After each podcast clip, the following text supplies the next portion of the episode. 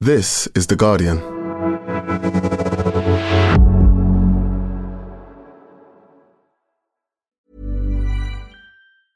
Finding your perfect home was hard, but thanks to Burrow, furnishing it has never been easier. Burrow's easy to assemble modular sofas and sectionals are made from premium, durable materials, including stain and scratch resistant fabrics. So they're not just comfortable and stylish, they're built to last. Plus, every single Burrow order ships free right to your door. Right now, get 15% off your first order at burrow.com slash ACAST. That's 15% off at burrow.com slash ACAST. Tired of ads barging into your favorite news podcasts? Good news. Ad-free listening is available on Amazon Music for all the music plus top podcasts included with your Prime membership. Stay up to date on everything newsworthy by downloading the Amazon Music app for free or go to amazon.com slash news ad free. That's amazon.com slash news ad free to catch up on the latest episodes without the ads.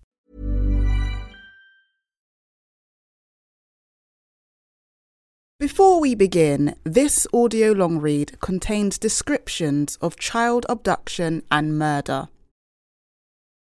The Guardian Archive long read.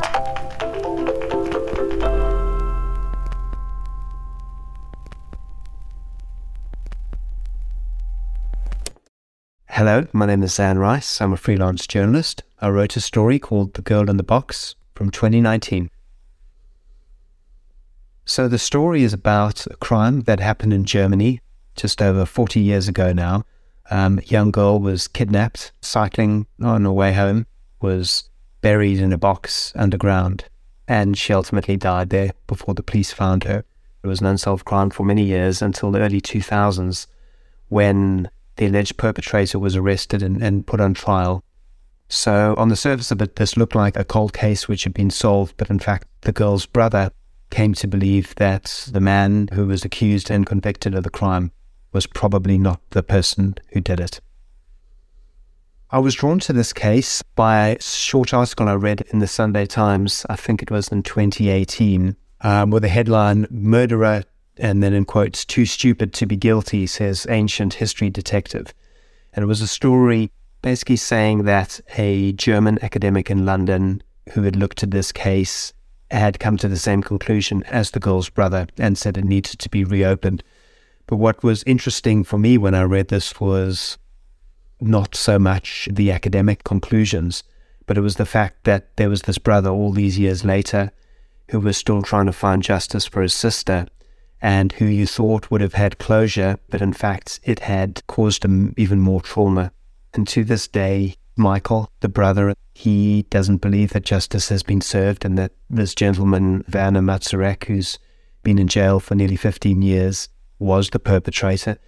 Now, as readers will find out from the piece, Mr. Mazurek is not a very sympathetic character.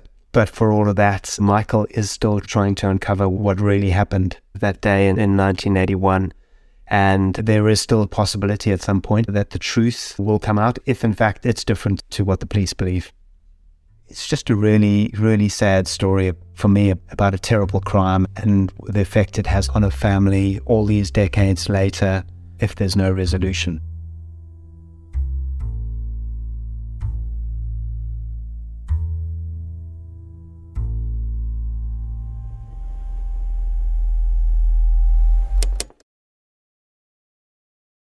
Welcome to The Guardian Long Read, showcasing the best long form journalism covering culture, politics, and new thinking. For the text version of this and all our long reads, go to theguardian.com forward slash long read. The Girl in the Box The Mysterious Crime That Shocked Germany by Xan Rice.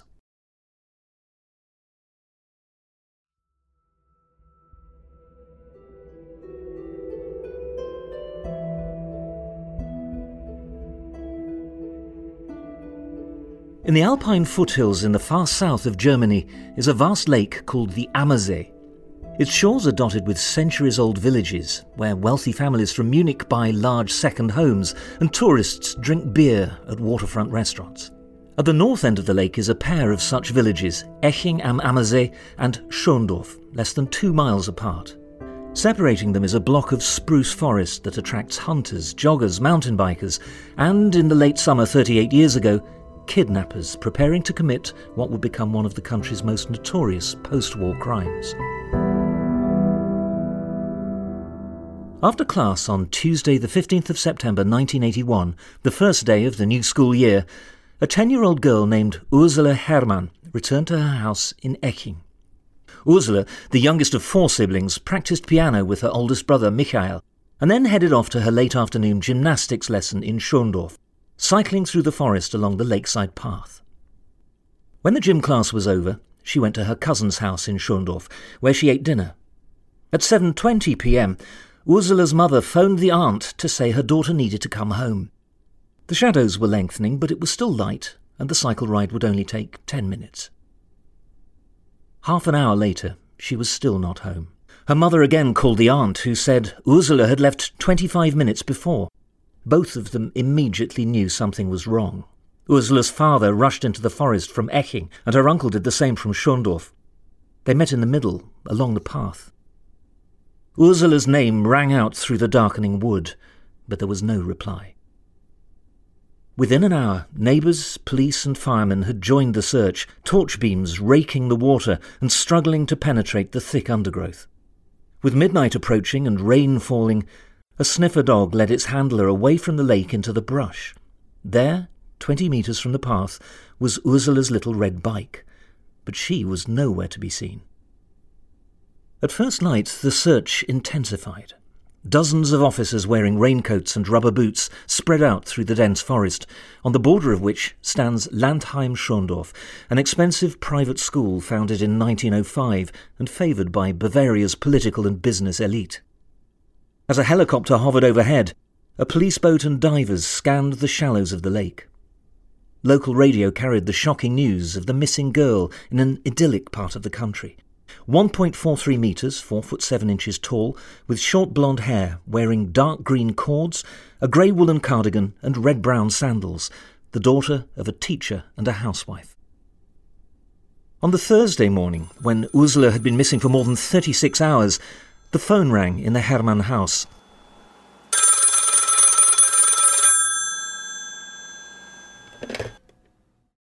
When Ursula's parents picked up, there was silence, and then a short, familiar jingle, which they recognized from the traffic bulletin on the Bayern Drei radio station.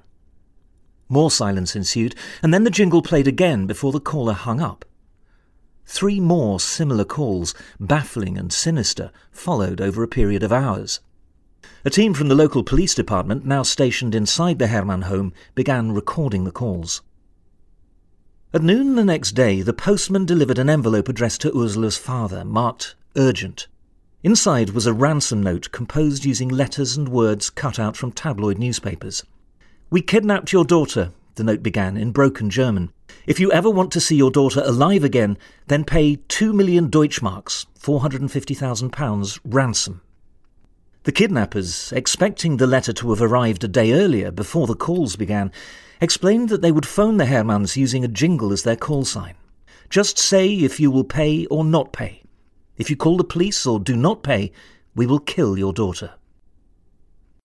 When the phone rang that afternoon and the jingle sounded, Ursula's mother agreed to pay the ransom. She also asked for proof of life. What were her daughter's nicknames for her two stuffed toys? When the kidnappers did not reply, she became frantic. Talk to me. Say something. Something from Ursula. That same evening, the kidnappers posted a second letter, which arrived on Monday, the 21st of September, with curiously specific instructions regarding the ransom. The kidnappers wanted the money to be paid in used 100 Deutschmark bills packed in a suitcase. It was to be delivered to an as yet unnamed location by Ursula's father, who was to drive alone in a yellow Fiat 600 going no faster than 90 kilometres an hour. Unlike some other residents of Eching, and the parents of the pupils at the boarding school in Schondorf, the Herrmanns were not wealthy. They had only been able to build a home near the lake because Ursula's great grandfather had purchased some grazing land there decades earlier. A neighbour raised part of the ransom, and the state agreed to cover the rest. The Herrmanns waited desperately for more instructions, but there were no more letters and no more calls, nor did the police have any strong leads. Two weeks passed the police decided to search the forest again. More than a hundred officers were assembled with ten sniffer dogs. The wood was divided into four parts and each quarter into small grids. The teams began searching every grid one by one using metal rods to probe the ground. By the fourth day of searching, a gloomy Sunday, they had covered most of the forest. Ursula had been missing for 19 days. At 9:30 a.m., there was a loud shout. In a tiny glade about 800 metres away from the lake path, one of the officers had struck something solid when probing the soil. Another policeman rushed over and, after wiping away the leaves and scraping through a layer of clay, discovered a brown blanket covering a wooden board. He removed it only to find a second board which appeared to be the lid of a box. It was 72 centimetres by 60 centimetres, the size of a small coffee table, painted green and locked from the top with seven sliding bolts.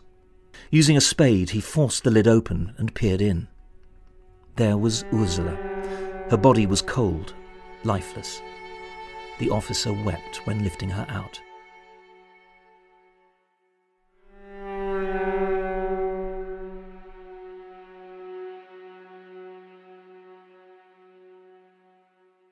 Two detectives were sent to break the news to Ursula's parents at their home, a short walk away. While her mother was too distraught to ask any questions, her father asked repeatedly had his daughter been hurt before her death. The truthful answer was no. An autopsy concluded that Ursula died within 30 minutes to five hours of being buried. Since there was no sign of struggle or even movement inside the box, the doctors assumed she had been drugged beforehand, possibly with nitrous oxide. It appears that the kidnappers had planned to keep Ursula alive. The box, 1.4 metres deep, was fitted with a shelf and a seat that doubled as a toilet. It was stocked with three bottles of water, 12 cans of Fanta, six large chocolate bars, four packets of biscuits, and two packs of chewing gum. It also contained a small, bizarre library of 21 books, from Donald Duck comics to westerns, romance novels, and thrillers with titles such as The Horror Lurks Everywhere. There was a light and a portable radio tuned to Bayern Drei, the same station that broadcast the traffic jingle.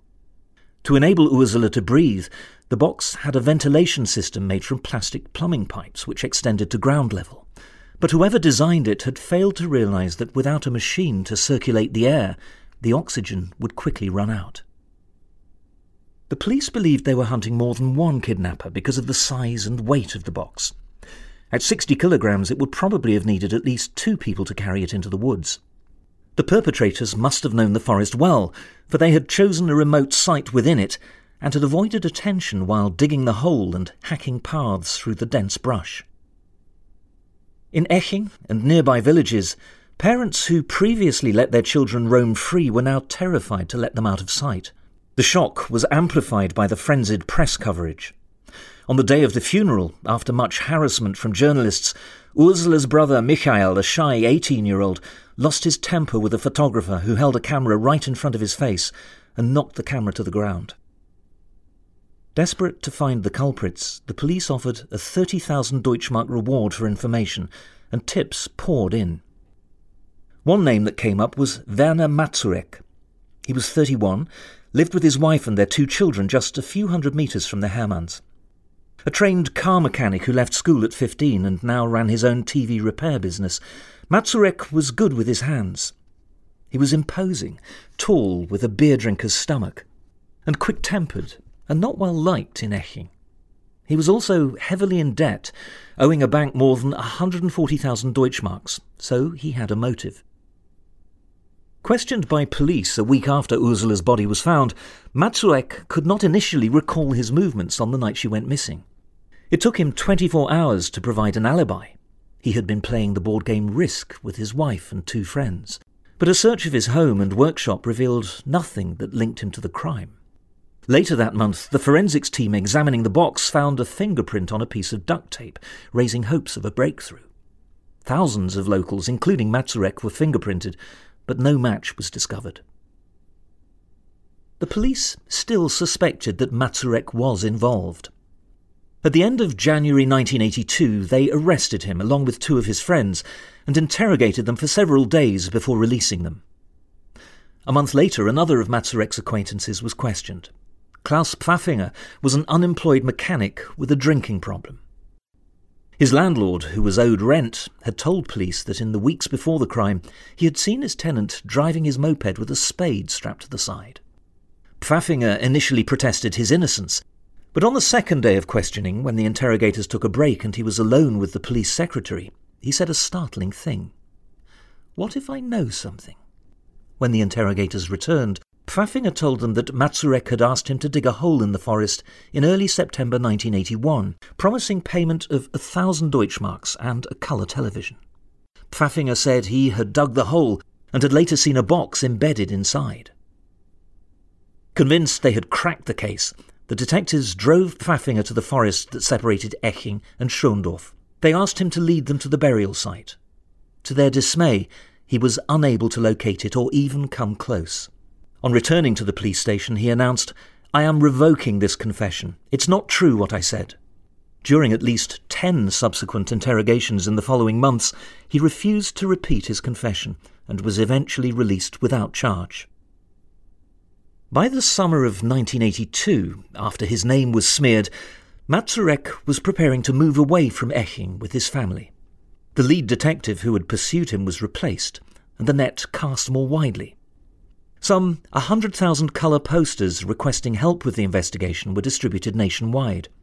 A television programme, Aktenzeichen XY ungelöst, case number XY unsolved, which would serve as the model for the BBC's Crime Watch and America's Most Wanted, featured a long segment on the Ursula Herrmann case.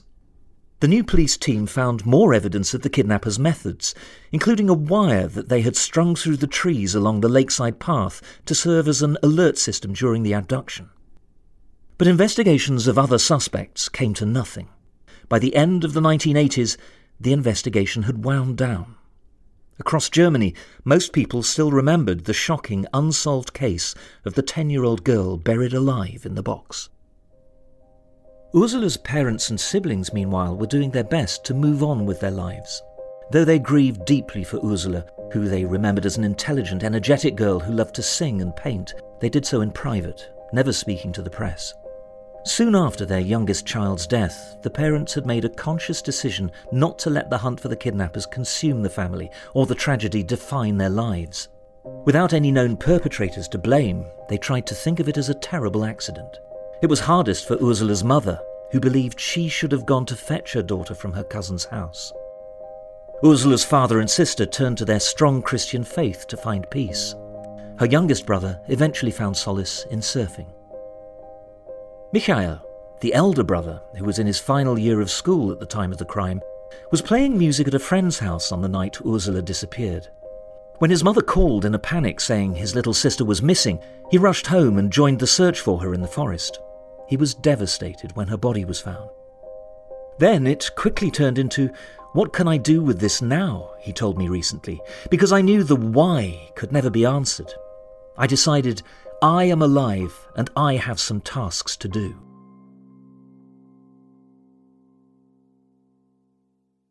In the mid 2000s, the Bavarian State Office for Criminal Investigations started looking in earnest at its backlog of cold cases. The most famous was the Ursula Herrmann kidnapping, which had by then appeared three times on case number XY Unsolved and was still a stain on the reputation of the local police and judiciary. Prosecutors hoped that the development of DNA profiling over the previous two decades might help crack the case. The mass of evidence from the original investigation, including the ransom notes and the box, was painstakingly re examined. Numerous hairs were found, from which the forensic experts were able to build the DNA profiles of several different people. Now they just needed a match. In 2007, they got one. A genetic sample recovered from a screw on the box matched that found on a glass in the Munich penthouse of a wealthy woman who was brutally murdered there in May 2006. But the police excitement about a breakthrough was short lived. On trial for the Munich killing was the victim's nephew, who was only a few years old when Ursula was kidnapped. After extensive forensic investigations, the judges ruled that no link could be established between the two criminal cases, and the nephew was convicted for the Munich murder. How the match with the sample from the Herrmann case occurred remains a mystery, though very rare, mistakes do occur in genetic profiling. For the prosecutors looking at the Herrmann case, time was running out. Her death had not been deemed a murder, but rather kidnapping with deadly consequences, a crime that carried a 30 year statute of limitations. In five years, the people responsible would be in the clear. The state prosecutors went back to the 1980s case files to look at the main suspects. Klaus Pfaffinger, the unemployed man who briefly claimed to have dug the hole, was dead. But Werner Mazurek was still alive and living with his wife in the north of Germany, where he ran a boat accessories business and, with a friend on Tuesday evenings, a snack bar that bore the advertising slogan Norbert's Pig and Werner's Beer, the finest at the harbour pier. In 2007, Mazurek was placed under surveillance and an undercover officer deployed to befriend him. Police planted recording devices in his car and his house and tapped his phone. In October that year, his home was searched and he was asked to provide a saliva sample. It did not match any of the genetic profiles found on the box. The prosecutors had one hope left. Among the items taken from Mazurek's house during the search was an old reel to reel tape recorder. In the calls to Ursula's parents in the days after her disappearance, the kidnappers had played a jingle. Was it possible that this device was used to record that jingle from the radio all those years ago? A sound expert who had access to the original recordings of the 1981 calls spent months conducting tests on the tape recorder, concluding that it was indeed used in the kidnapping. Ursula's parents, who were still living in the same house by the Ammersee, had been notified a few days before that an arrest was imminent. They were also told they could be part of the trial. Under the German legal system, relatives of the victims of certain serious crimes are allowed to formally join the prosecution as Nebenklage, or co-plaintiffs. This gives them the right to view the evidence, request witnesses, and put questions to the judges.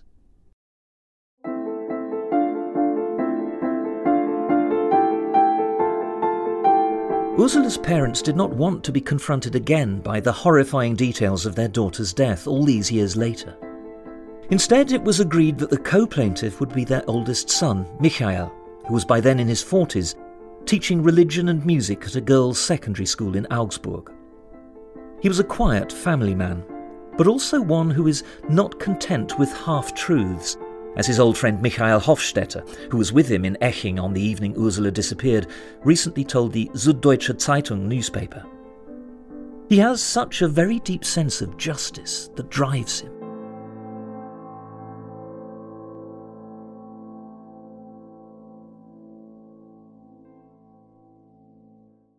Thanks for listening to The Guardian Long Read.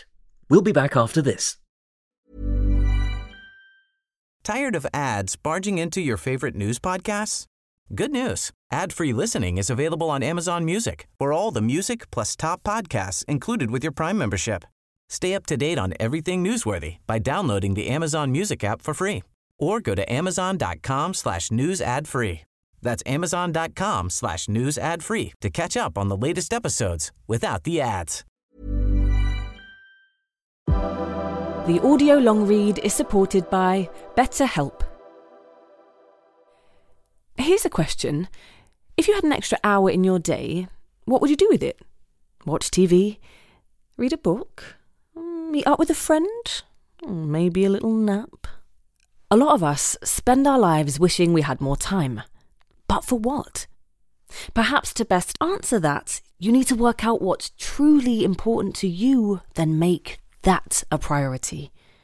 Therapy can help you work out what's most important to you. It isn't just for those who've unfortunately experienced trauma in their lives. Therapy can be helpful for learning positive coping skills and for setting boundaries. It can empower you to be the best version of yourself. If you're thinking of starting therapy, give BetterHelp a try.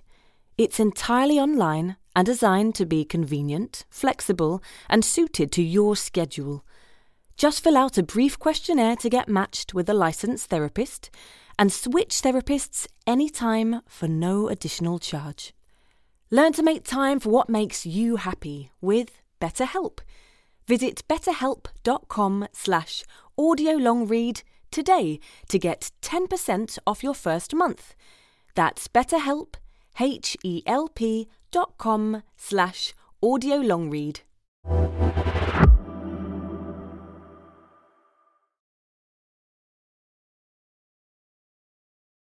Welcome back to The Guardian Long Read.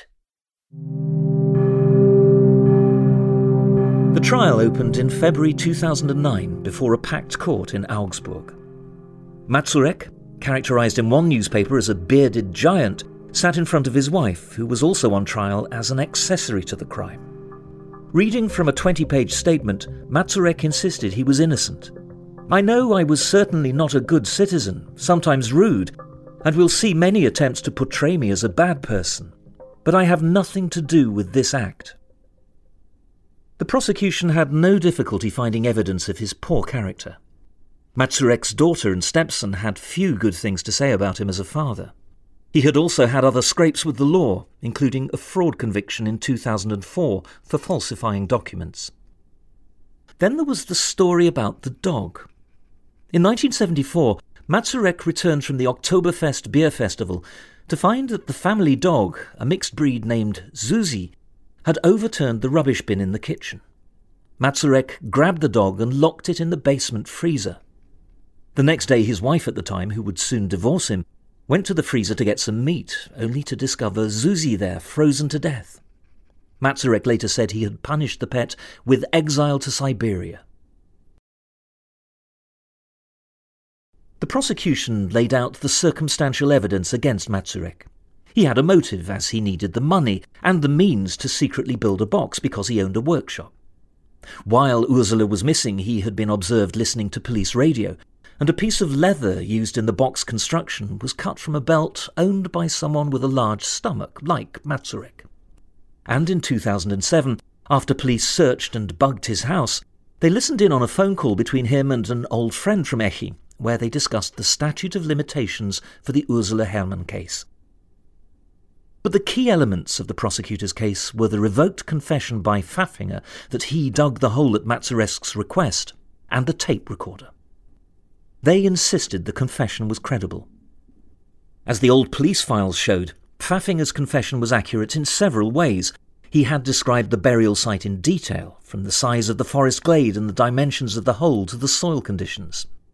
The lead police investigator in 1982 was convinced Pfaffinger deliberately misled him during the forest visit, when he could not locate where the box was buried. Testifying in court all these years later, the same policeman described Pfaffinger as an excellent actor and practiced swindler. The tape recorder was the most important and controversial piece of evidence.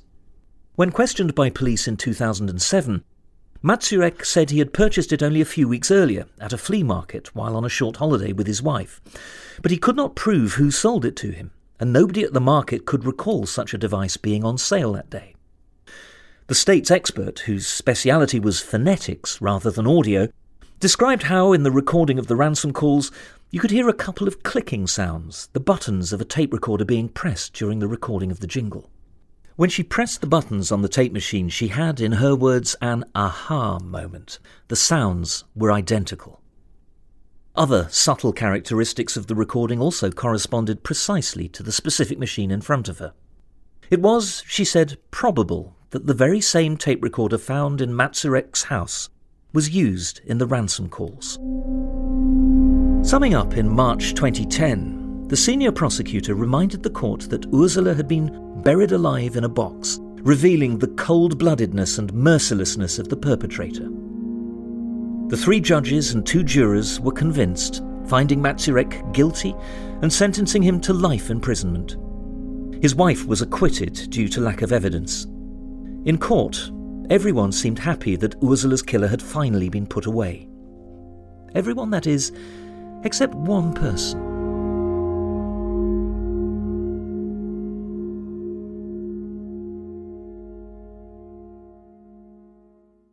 At the start of the trial, few people in court had taken much notice of Michael Herrmann. Despite his distinctive appearance, he wears his grey hair in a ponytail, and at the time also sported thin sideburns down to his jaw. He is unassuming, not the kind of man who draws attention to himself. After graduating from high school, he studied teaching in Augsburg and then opened a music store, selling instruments and equipment, including tape recorders. He got married, had three children, and fostered a fourth. He loved watching them grow up, seeing them share his love of music, finding their own way in life. People who knew what happened to Ursula sometimes asked if it made Michael anxious about his own kids, but for some reason it didn't. Nor did he ever think about looking for the perpetrators himself. That was the job of the police. Though he felt at peace in his life, his sister's death still felt to him like an unclosed circle. The trial, and his status as a co-plaintiff, offered an opportunity to close it.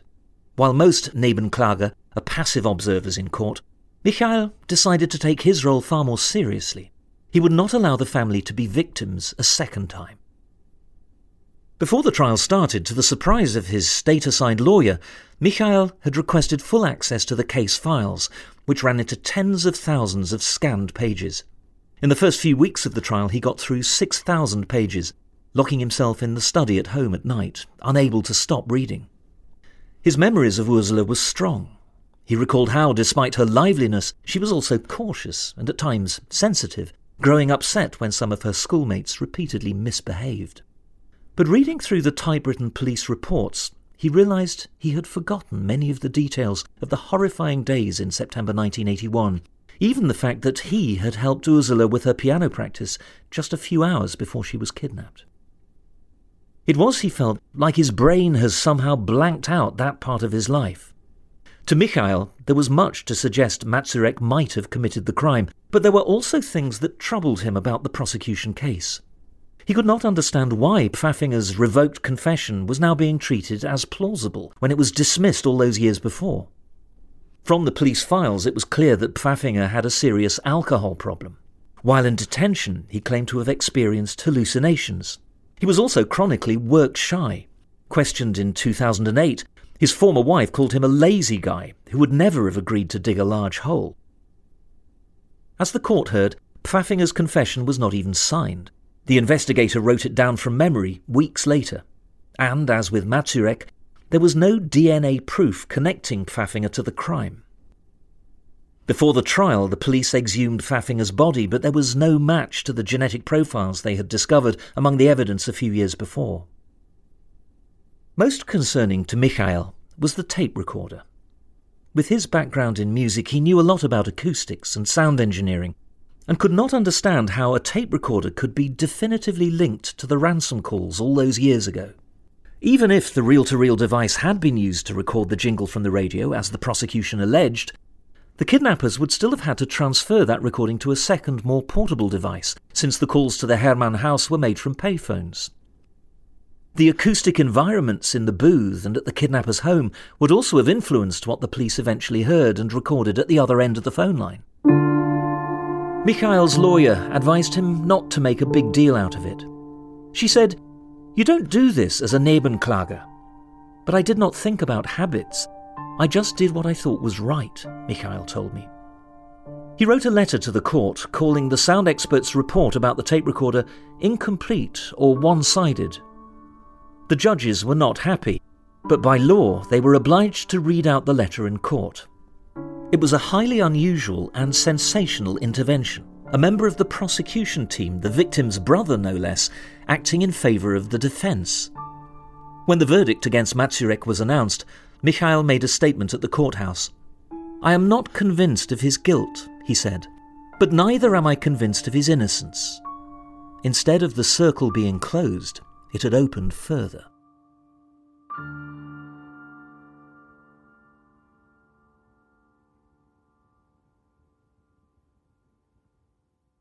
Six months after the trial in late 2010, Michael began to notice a strange, high frequency noise in his left ear. At night, the hissing would wake him up and prevent him falling back asleep. Even worse, it often tormented him during the day, especially when he was trying to teach music. He had never experienced tinnitus before and thought it might relate to the trial. The court appointed psychologist on hand to assist relatives of crime victims examined him and agreed that the stress of the court case was indeed the likely cause.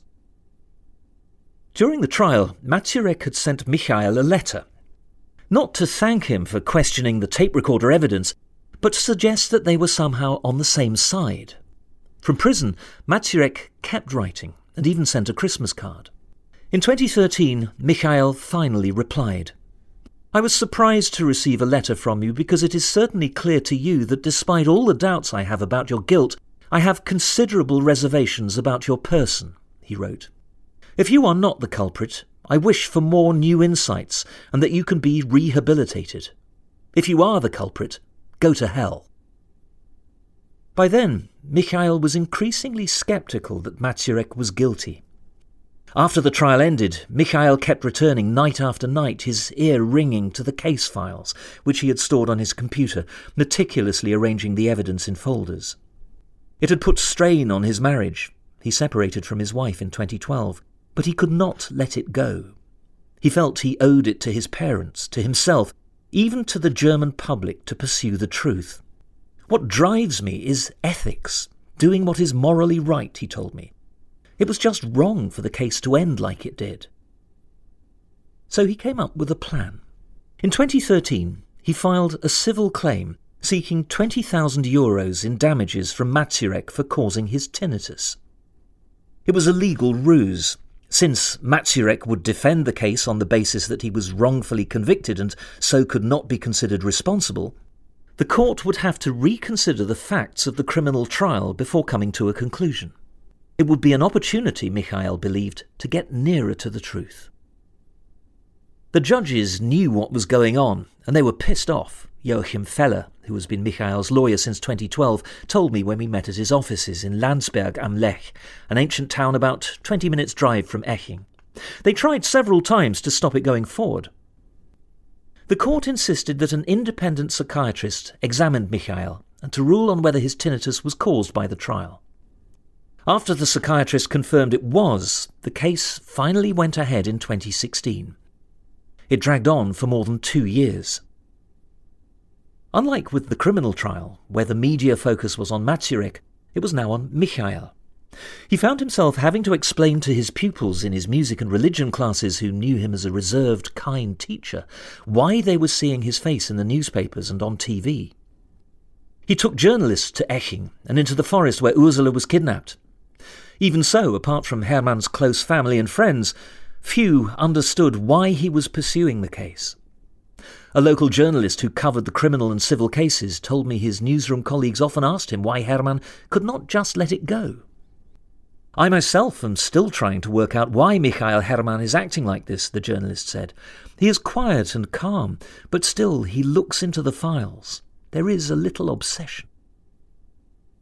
As the civil trial went on, it became clear that he was not the only person with doubts about the original verdict. Appearing for the defense was a retired physicist and amateur sound expert named Bernd Heider, who had built his first tape recorder from scratch in the 1960s and lived in a village just a few miles from Eching. He vividly remembered the coverage of the crime from 1981, though he had never heard of Mazurek before his arrest. Heider had followed the 2009 trial in the media and, like Michael, was highly sceptical about the tape recorder evidence. Later, he had borrowed a similar machine, got hold of the ransom call recordings, and tried to see if it was possible to replicate the phonetic expert's findings. After a year of testing, he concluded it was not, and offered his assistance to Mazurek's lawyer. When I visited Heider this spring, the borrowed tape recorder was still in his loft. After a lunch of Wiener Schnitzel and potatoes, he told me Michael Herrmann was the only person in the original trial who understood what the problem with this evidence was. He said, It's impossible, but he was sitting on the wrong side of the court. Towards the end of the civil case, Michael gained another ally. In London, a German academic named Barbara Zipser read an article online about his efforts to get to the truth. Zipser was a child in Germany when Ursula was kidnapped and recalled the horror she felt then. In terms of its impact, it was the German equivalent of the Madeleine McCann case, Zipser told me when we met this year. I thought, whoever did this, I want that person in jail, she said. Since Zipser's speciality is linguistic profiling, at Royal Holloway, University of London, she uses modern profiling techniques to identify authors of ancient Greek medical texts she decided to compare the ransom notes sent by the kidnappers to samples of Mazurek's writing, which Heider had posted on the internet. Zipser analysed the words used and the writing style. Whoever composed the ransom notes was well educated, she said, a native speaker pretending to be a foreigner by writing in broken German. I am sure it was not Mazurek, Zipser told me. Her opinion only hardened after she went to meet Michael in Germany and spent many hours going through the case files with him. I know this is an incredible story, but I've seen the evidence, and Michael has done very good investigative work, she said. I support him in his findings. For a few years after the criminal trial, Michael thought there was still a 50% chance that Mazurek was the kidnapper. Now he puts it at 1%. In August 2018, the civil case concluded, and the court ordered Mazurek to pay Michael 7,000 euros for causing his tinnitus. It was a victory that to Michael represented a loss, since to arrive at the decision, the judges first needed to agree with the criminal court that Mazurek, together with an unidentified accomplice, was indeed the man who had kidnapped Ursula. In an open letter to the Bavarian state and the media, Michael wrote, My sister's fate has stayed with me for 37 years, and to this day it is unclear who was actually responsible for her death. Could it be that the Augsburg legal system is not actually interested in solving the case of Ursula Herrmann, the death of my little sister? If the court decides to close the proverbial lid, it should be well aware that one cannot shut the truth away.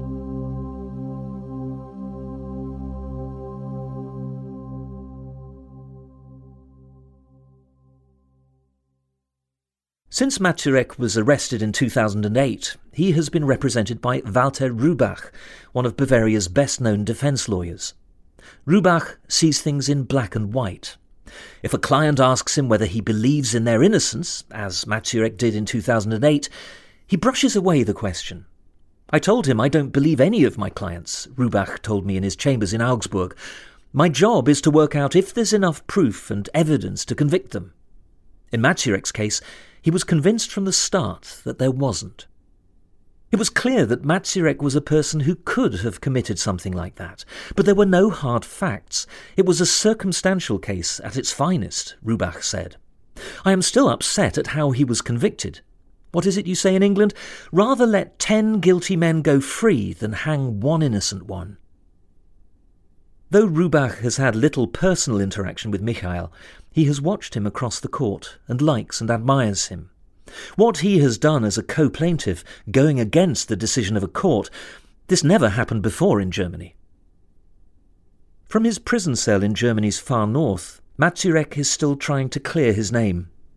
After I wrote to him this year, he replied saying he had hired a private investigator to track down the man who he says sold him the tape recorder in 2007. I am just angry, and I am awaiting the 11th anniversary of my time in jail, he wrote. On a mild Sunday morning in April, I met Michael in Augsburg. As he had been most days in court, he was dressed casually in trainers, blue jeans, and a black jacket. Despite his legal setbacks and the tinnitus that continues to bother him, he comes across as calm and warm and possesses a dry sense of humour.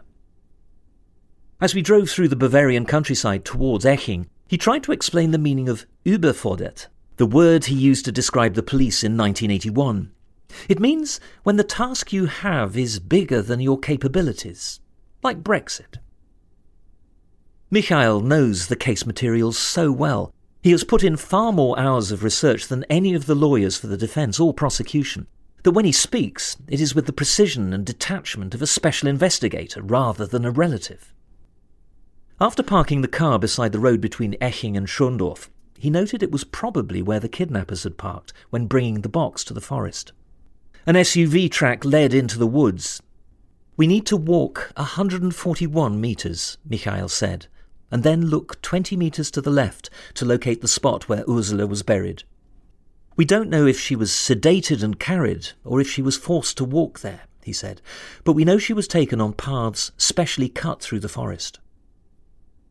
Michael's father died several years ago, and in 2016 his mother moved out of the family home in the village to Augsburg. But his younger brother, Hannes, the surfer, still lives in the house along with two Syrian refugees who rent out the bottom floor. Michael phoned him. He did not want to show up with a journalist unannounced, and Hannes invited us in for coffee. We never spoke about Ursula. As with his oldest sister and their mother, Hannes has never talked to the media about his sister's death, though Michael says that in private his family supports his work on the case, as do his children and his new partner. But in public at least, he is alone in his quest to reopen the case. After lunch at a restaurant beside the lake, where sailboats bobbed in the distance, we walked along the road towards the forest, the route Ursula took on her way to gym class nearly forty years ago. The spruce trees are much taller than they were then, and the undergrowth less thick, but the path is the same, three metres wide, compact gravel. Cyclists on electric bikes sped by. After a few minutes, as we neared a small jetty leading to a wooden hut used by bathers, Michael stopped on the path. This is where Ursula was kidnapped, he said. It's where her bike was found, and where the bell wire ended. The bell wire is the 140 metre long coil of insulated copper wire the kidnappers used as part of a warning system. Though the police had noticed the wire while searching for Ursula, they only learned of its significance more than a year later, when investigators visited the private boarding school in Schondorf to talk to pupils about the case. Two students came forward saying that seven or eight months after the kidnapping, when chasing an owl through the forest, they had found the bell wire strung through the trees next to the lakeside path. The boys then did a very strange thing.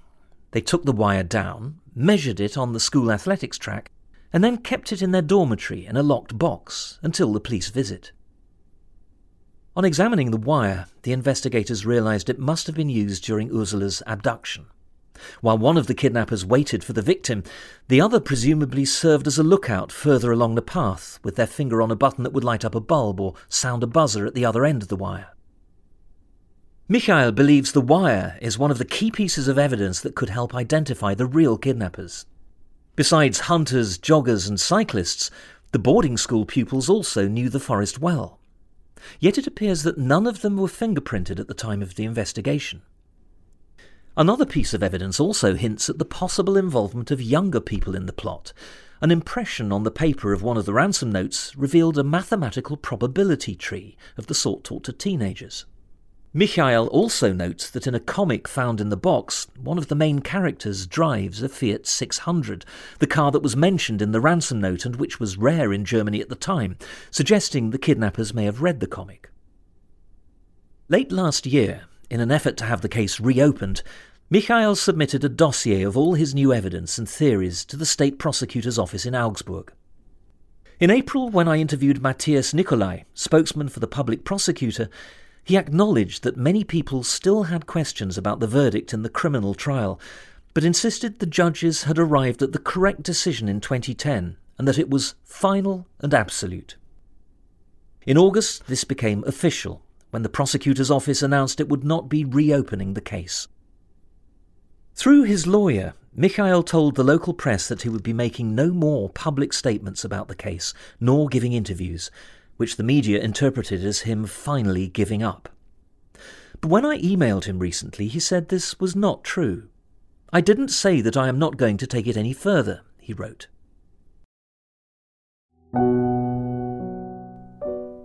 On the 15th of September, a few days after I received that message, it was the 38th anniversary of Ursula's kidnapping and death. As they have done for the last few years, Michael, along with his two siblings and his mother, travelled to the graveyard in Eching where Ursula is buried. Just the four of them, no partners. There they remembered the little girl who left her cousin's house on her red bike on a summer's evening and never came home.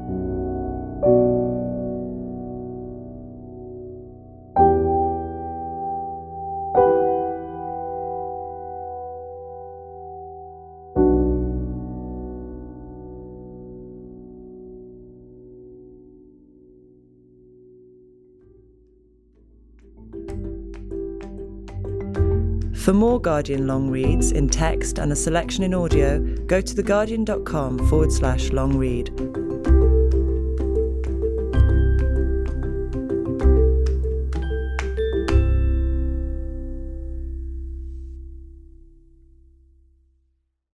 This is The Guardian.